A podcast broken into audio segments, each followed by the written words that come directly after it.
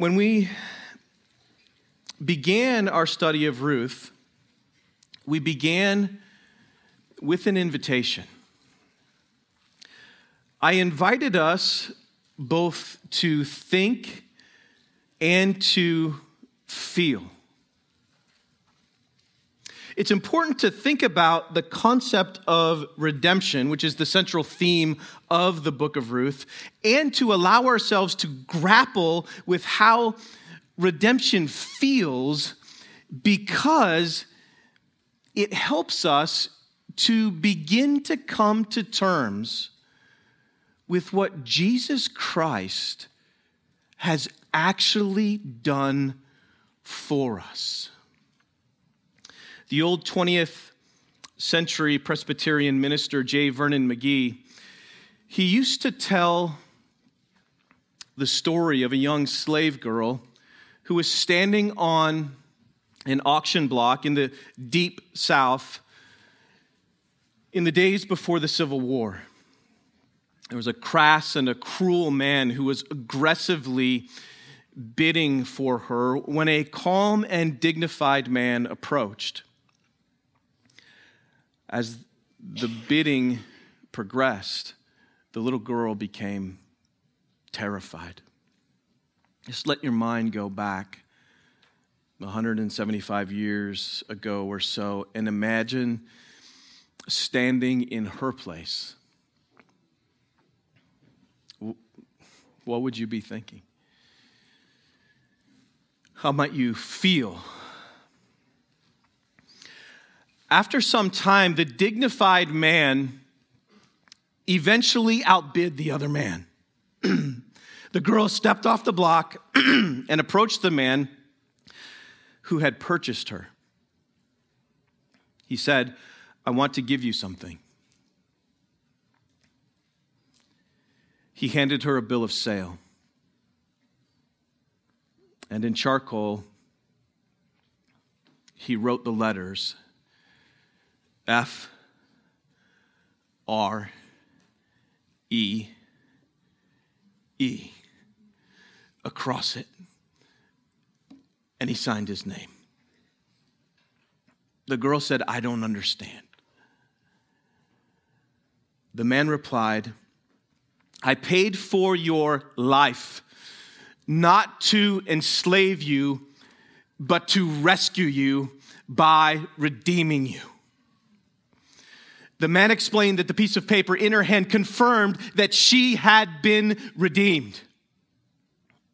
You are welcome to work for me, he said, but you are no longer a slave. You are free. So imagine what she was thinking now. Imagine how you would feel. However, she felt and whatever she thought, her life had been changed forever because someone had paid the price. Someone else had paid the price to set her free. In today's passage, the full glory of redemption takes center stage. Our passage is Ruth chapter 4. Hear then the word of our incomparable Redeemer. Now, Boaz had gone up to the gate and sat down there, and behold, the Redeemer of whom Boaz had spoken came by. So Boaz said, Turn aside, friend. Sit down here. So they sat down. Then he said to the Redeemer, Naomi, who has come back from the country of Moab, is selling the parcel of land that belonged to our relative Elimelech. So I thought I would tell you of it and say, Buy it in the presence of those sitting here and in the presence of the elders of my people. If you will redeem it, redeem it. But if you will not, tell me, that I may know. For there is no one besides you to redeem it, and I come after you. And he said, I will redeem it. Then Boaz said, The day you buy the field from the hand of Naomi, you also acquire Ruth the Moabite, the widow of the dead, in order to perpetuate the name of the dead in his inheritance. Then the Redeemer said, I cannot redeem it for myself, lest I impair my own inheritance. Take my right of redemption yourself, for I cannot redeem it. Now, this was the custom in former times in Israel concerning redeeming and exchanging. To confirm a transaction, the one drew off his sandal and gave it to the other, and this was the manner of attesting in Israel. So when the Redeemer said to Boaz, Buy it for yourself, he drew off his sandal. Then Boaz said to the elders and all the people, You are witnesses this day that I have bought from the hand of Naomi all that belonged to Elimelech and all that belonged to Chilion and to Mahlon. Also Ruth the Moabite, the widow of Mahlon, I have bought to be my wife, to perpetuate the name of the dead in his inheritance that the name of the dead may not be cut off from among his brothers and from the gate of the native place. You are witnesses this day. Then all the people who were at the gate and the elders said, We are witnesses. May the Lord make the woman who is coming into your house like Rachel and Leah, who together built up the house of Israel. May you act worthily in Ephrathah and be renowned in Bethlehem. And may your house be like the house of Perez whom Tamar bore to Judah, because of the offspring that the, that the Lord will give you by this young woman. So Boaz took Ruth, and she became his wife.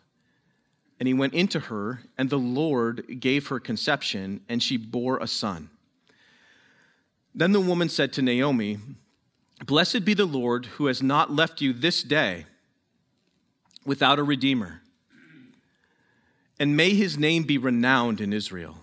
He shall be to you a restorer of life and a nourisher of your old age. For your daughter in law, who loves you, who is more to you than seven sons, has given birth to him. Then Naomi took the child and laid him on her lap and became his nurse. And the women of the neighborhood gave him a name, saying, A son has been born to Naomi they named him Obed. He was the father of Jesse, the father of David. Now, these are the generations of Perez. Perez fathered Hezron. Hezron fathered Ram. Ram fathered Amminadab. Amminadab fathered Nahshon. Nahshon fathered Salmon. Salmon fathered Boaz. Boaz fathered Obed. Obed fathered Jesse. And Jesse fathered David, the greatest king in the history of Israel. Lord, please lead us by your Spirit now, I ask, in Jesus' name. Ruth is a true story about a real family that reveals the fullness of God's redemptive plan. From sadness to joy, from bitterness to hope, from emptiness to fullness, and from death to life, this family has now been graciously and generously and gloriously redeemed. Through this family's redemption, we see God's redemptive plan for his people revealed through the costliness and the fullness of redemption. So, first we'll look at the cost of redemption in verses 1 through 11, and then we'll look at the fullness of redemption in verses 11 through 22. We can kind of combine these two ideas to yield our main focus for this morning. The higher the cost and the greater the fullness, the more glorious the redemption the higher the cost of redemption and the greater, the greater the fullness or the benefits or the consequences of redemption, the more glorious that redemption actually is.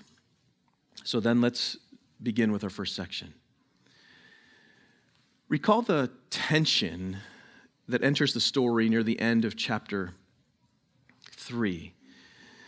So far, over chapter 2 and into chapter 3, every intuitive sense that we have tells us that we think Boaz is going to end up redeeming this family and marrying Ruth, the Moabite.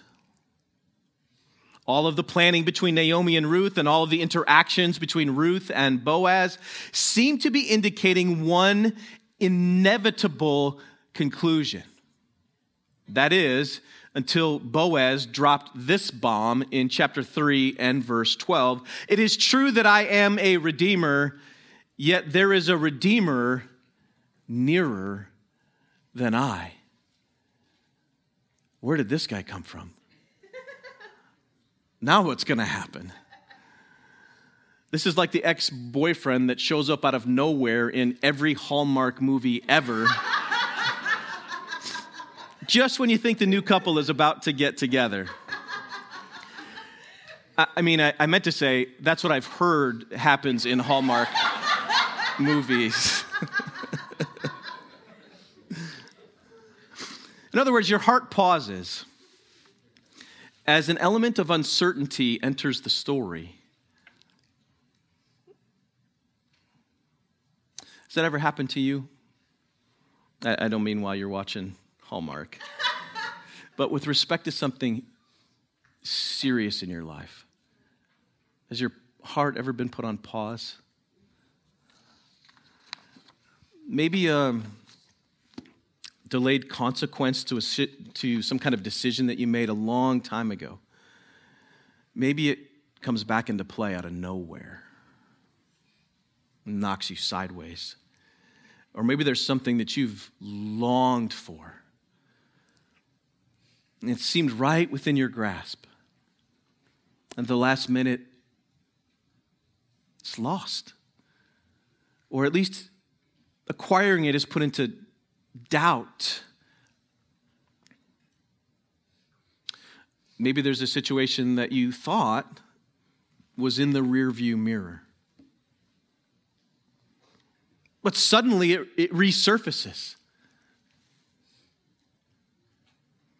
Depending on how serious the issue is, uneasiness or fear or disappointment or even doubt about God's goodness or his provision for you might just seep into your mind. And that certainly might have been the case for Ruth, given the news that has just been communicated.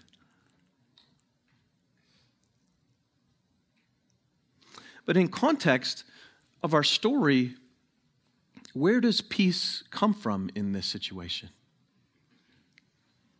Or if you're thinking about something currently in your life, what settles your heart in the midst of uncertainty? In our story, Naomi assures Ruth of the character of her Redeemer. brother or sister, if you are a believer in Jesus, how much more is peace available to you if you dwell on the character of the one who has redeemed you? How much peace is available if you dwell on the character of the one who defines himself as steadfast love? Exodus 34 and verse 6. How much peace is available to you if you dwell in the character of the one who promises, who promises never to leave you nor forsake you? Hebrews 13 and verse 5. The result of that, the fruit of that, is that we can confidently say, The Lord is my helper. I will not fear. What can man do to me? Hebrews 13 and verse 6.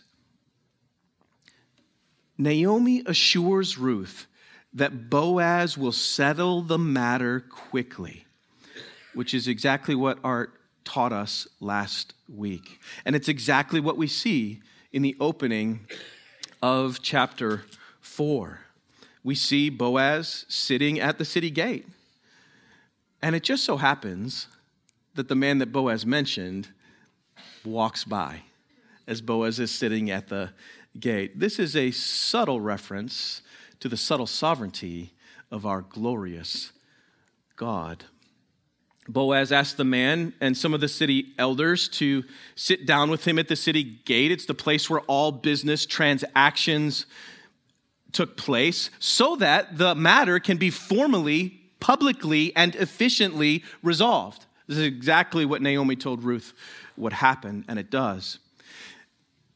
But this is where the story gets very interesting.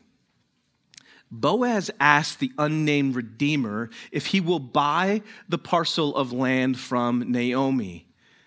And he says, Yes, I will redeem it. Right about when your heart says, Man, I did not see that coming.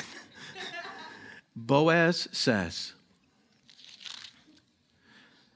The day you buy the field from the hand of Naomi, you also acquire Ruth the Moabite, the widow of the dead, in order to perpetuate the name of the dead in his inheritance. Then the Redeemer said, I cannot redeem it for myself. Lest I impair my own inheritance, take my right of redemption yourself, for I cannot redeem it. What changed? What's going on with this guy? Just a second ago, he said, I will redeem it. A little new information comes into the story, and now he says, I can't. No way. What did he see? It's one thing to purchase a piece of real estate that you can make some money off of, it's a whole nother thing to realize I'm going to have to provide for this woman and descendants. And if she provides a descendant for the man, Elimelech, then that land is going to go to him anyway. So, what's the benefit to me? To put it bluntly, this man was unwilling to bear the cost of redemption. So, what's the first thing that you think of when you hear that? Is it not? Praise God for Jesus, who was willing to bear the full cost of our redemption. Just take a moment, even in your spirit, to praise him right now for his willingness to redeem us despite the cost. He was willing to redeem us, though he had to pay the highest cost imaginable, namely the value of his own life. You were bought at a price. 1 Corinthians 7 23.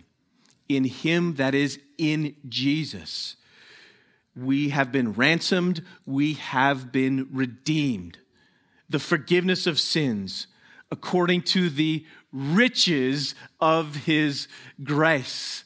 Ephesians 1 and verse 7. We were ransomed. The truth of the matter is that we were ransomed from the feudal ways inherited from our forefathers, not with perishable things, such as silver or gold, as valuable as they are.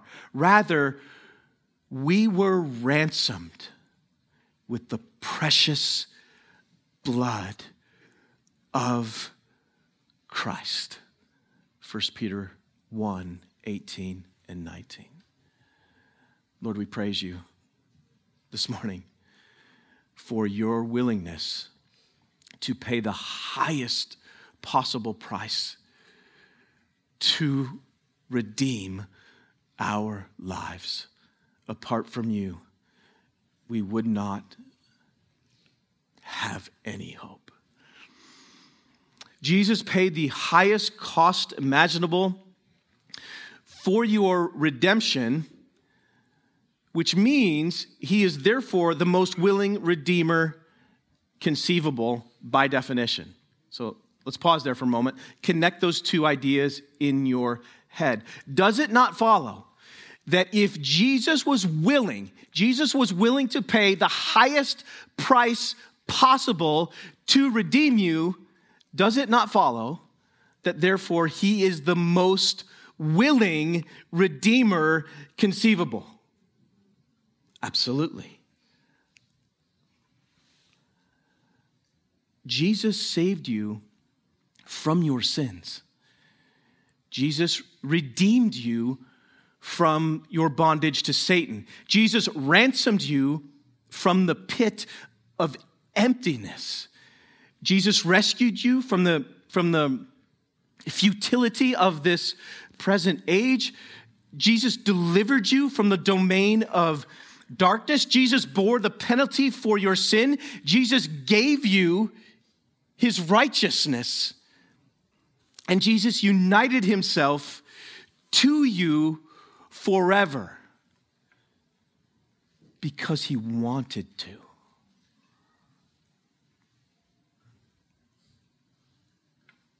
Amazing. He knew exactly what he was paying for. And he redeemed you at the cost of his own life. There is a scene that Matthew records at the very end of Jesus' public ministry. And it is one of the most beautiful and the most gut wrenching scenes in all the Gospels. Jesus is lamenting, he is grieving over the wickedness and the lostness of Israel. And our Lord cries out, O Jerusalem, Jerusalem, the city that kills the prophets and stones those who are sent to it. Now, th- think about these next words that he says in light of some of the imagery that we have seen in Ruth. Jesus continues, How often would I have gathered your children together as a hen gathers her brood under her wings, and you were unwilling. If you have not repented of your sins and trusted in Jesus Christ through faith for the salvation of your soul, behold this scene of the willingness of Jesus to save sinners.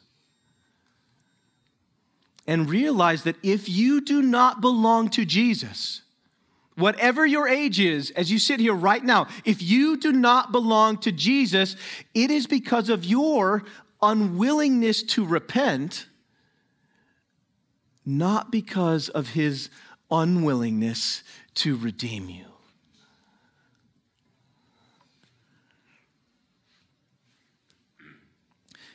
In verses 7 through 11, Boaz makes clear that he's not only willing to serve as Redeemer, he's willing to formally and to publicly confirm it. Verses 7 and 8. Now, this was the custom in former times in Israel concerning redeeming and exchanging to confirm a transaction. The one drew off his sandal and gave it to the other, and this was the manner of attesting in Israel. So when the Redeemer said to Boaz, Buy it for yourself, he drew off his sandal. Now, we don't fully know eh, all of the nuances to this particular practice with the sandal exchanging. But, but note that the custom concerned redeeming and exchanging. The point is that it confirmed a transaction between two parties. In our context, it, it may convey something like what we mean when we say, unless you've walked or, or stood in another person's shoes, you can't understand what they've been through, right? This is imagery that confirms that I am willing to walk or to stand in your shoes. In other words, I'm willing to take your place. In context, to stand in your shoes as Redeemer. I'm willing to exchange places to complete the transaction. I am assuming the full cost and the full responsibility on myself. What belonged to you now belongs to me, or what I have offered now belongs to you. Praise God that Jesus was willing to exchange sandals with us. It was for our sake he made him to be sin who knew no sin, so that in him we might become the righteousness of God. But what I love, what I love about what Boaz does here as a redeemer is that he says yes to everything. You are witnesses this day. Naomi's land, yes. All that belongs to Elimelech, yes. Chilion, yes.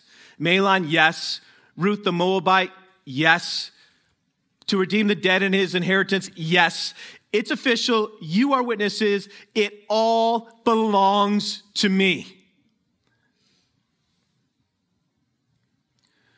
This is a Redeemer who's willing to redeem despite the cost.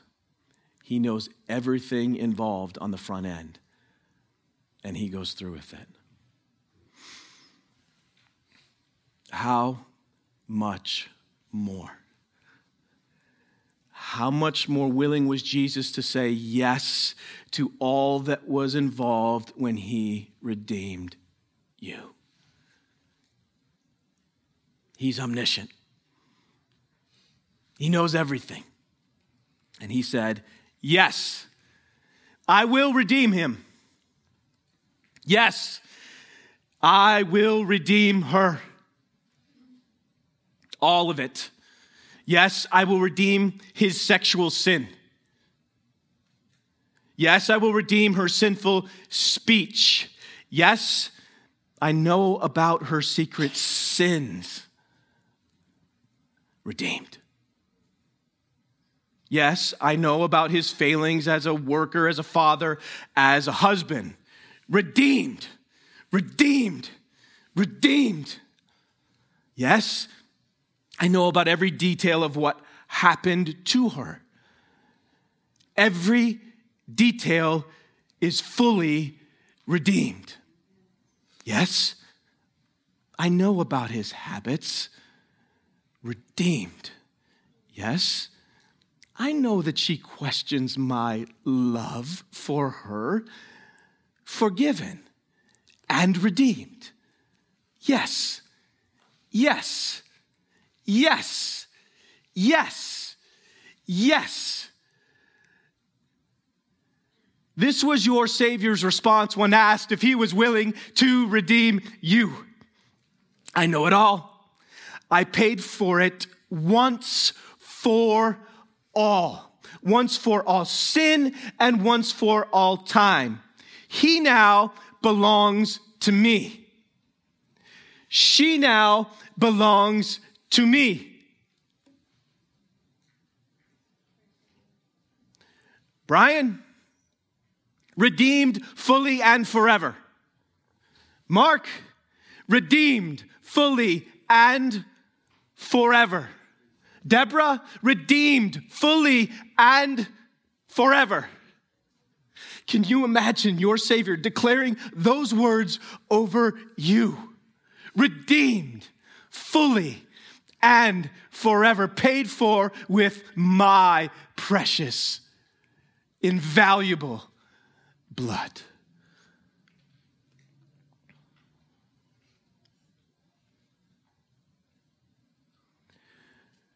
Our Savior said, When I redeem someone, I know it all and I want it all. And I redeem that person fully and forever.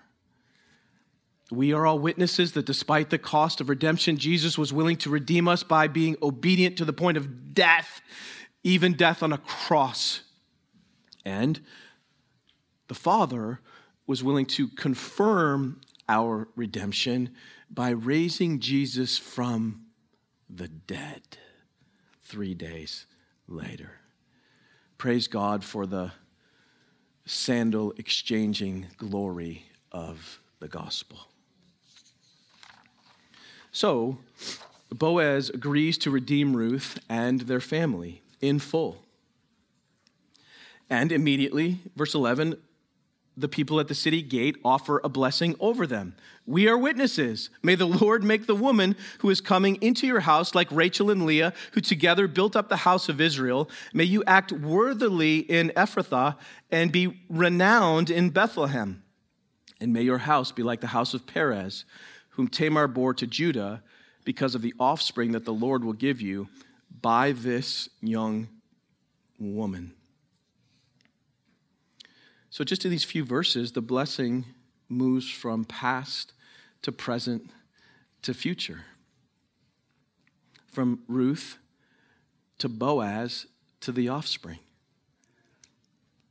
May this woman be like the mothers of Israel, like Jacob's wives, Rachel and Leah.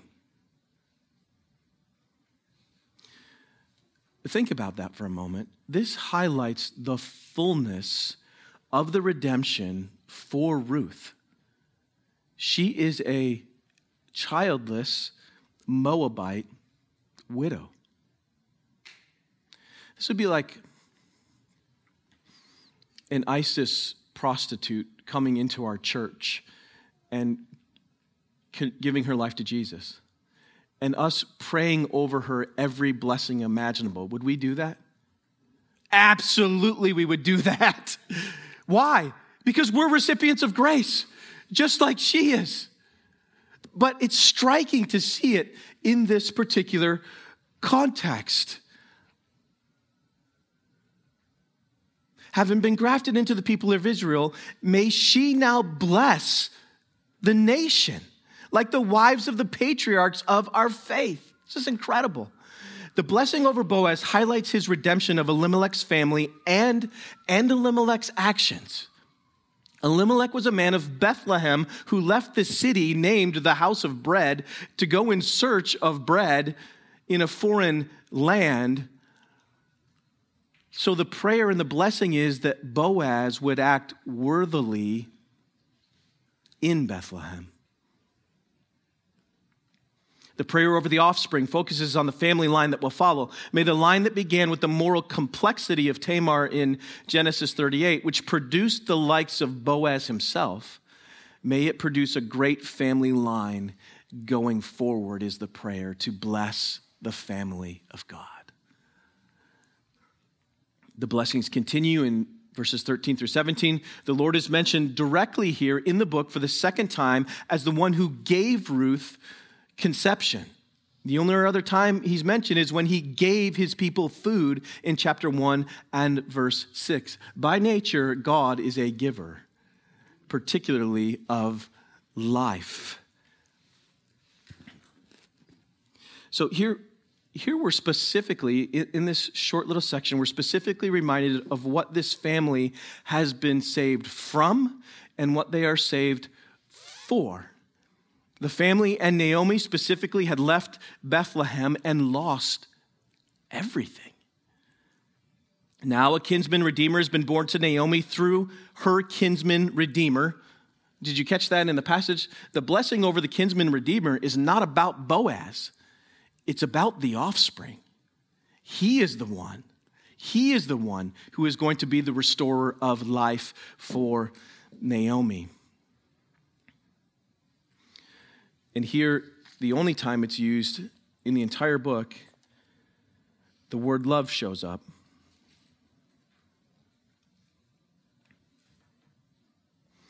He shall be to you a restorer of life and a nourisher of your old age, for your daughter in law who loves you, who is more to you than seven sons, has given birth to him. I told you it was a love story. It's just between a mother in law and her daughter in law and her worth in her eyes is more than seven sons. Which is somewhat ironic because the birth of one son now is the climax of the story because of who will come through his line. This child will be renowned in Israel as a restorer of life And so, as this little one lays on the lap of Naomi, we see that redemption has come full circle for her. Sadness has turned to joy. Emptiness has become overflowing fullness. Death has turned to brand new life, and for Mara, that is Naomi, bitterness has turned to restored hope for the future. But notice a thread of something extraordinary here.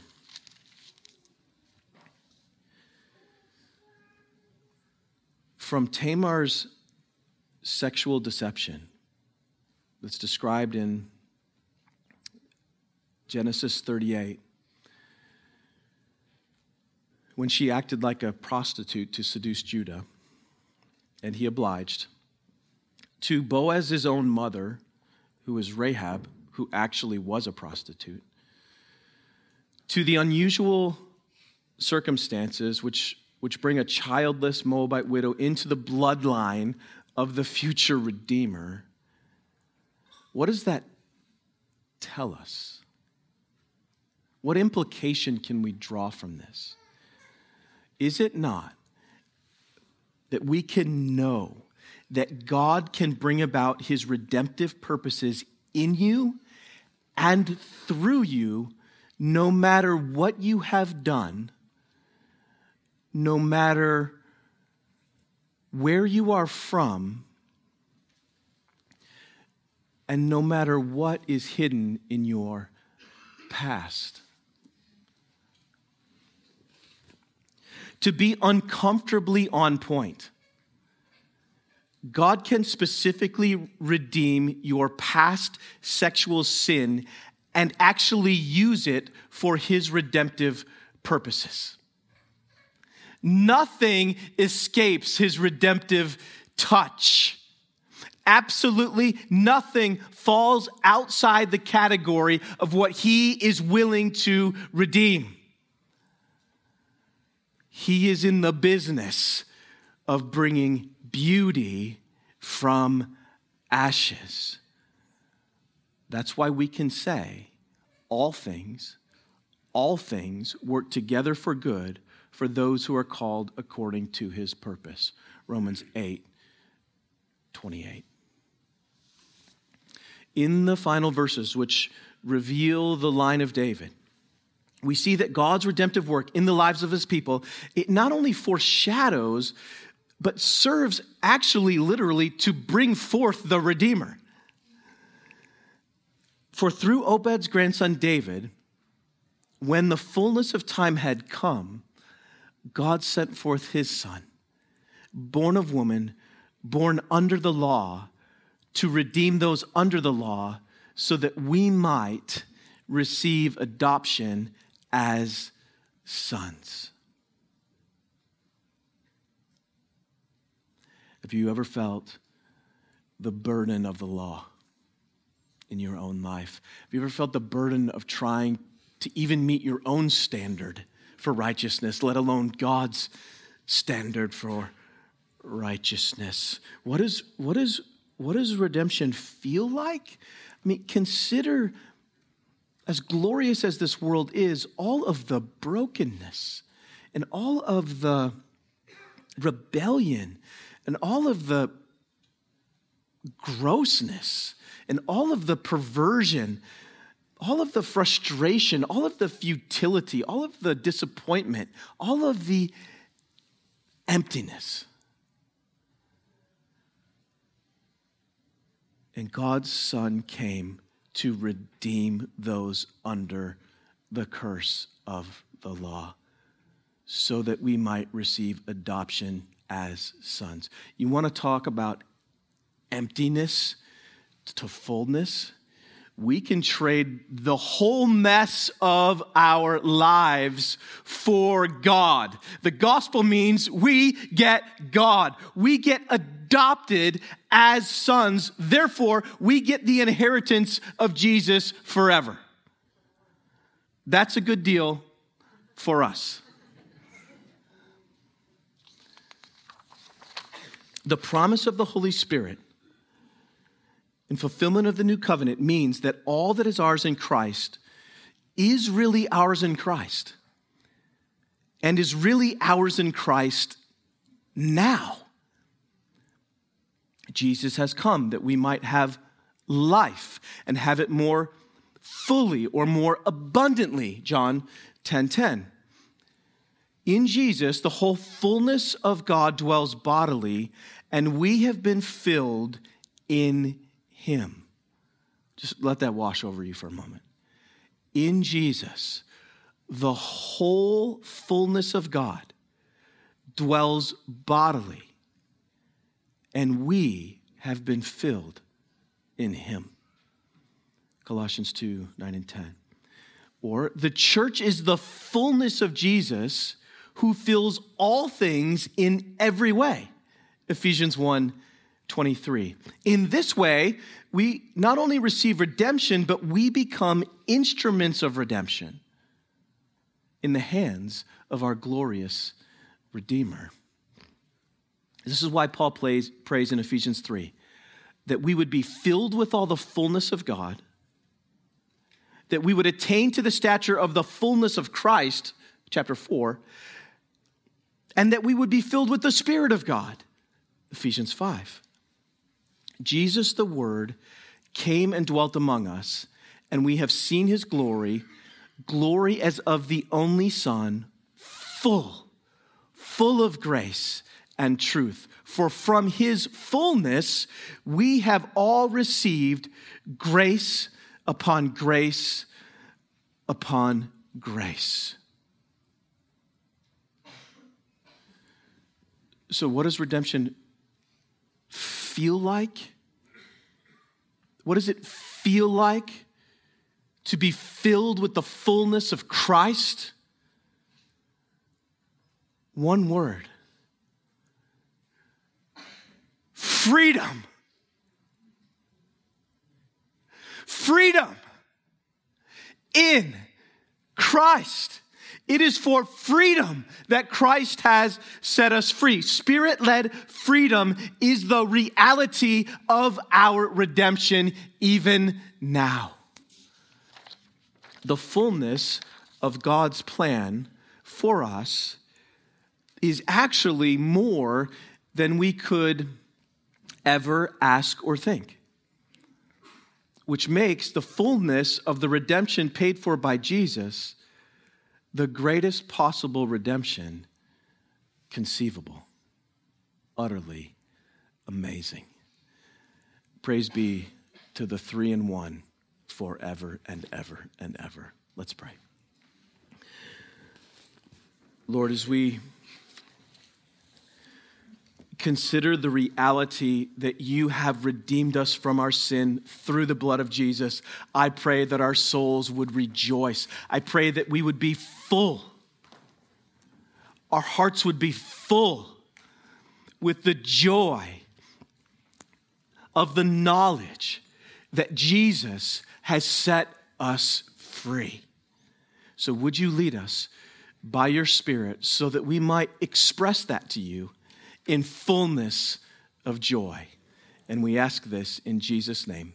Amen.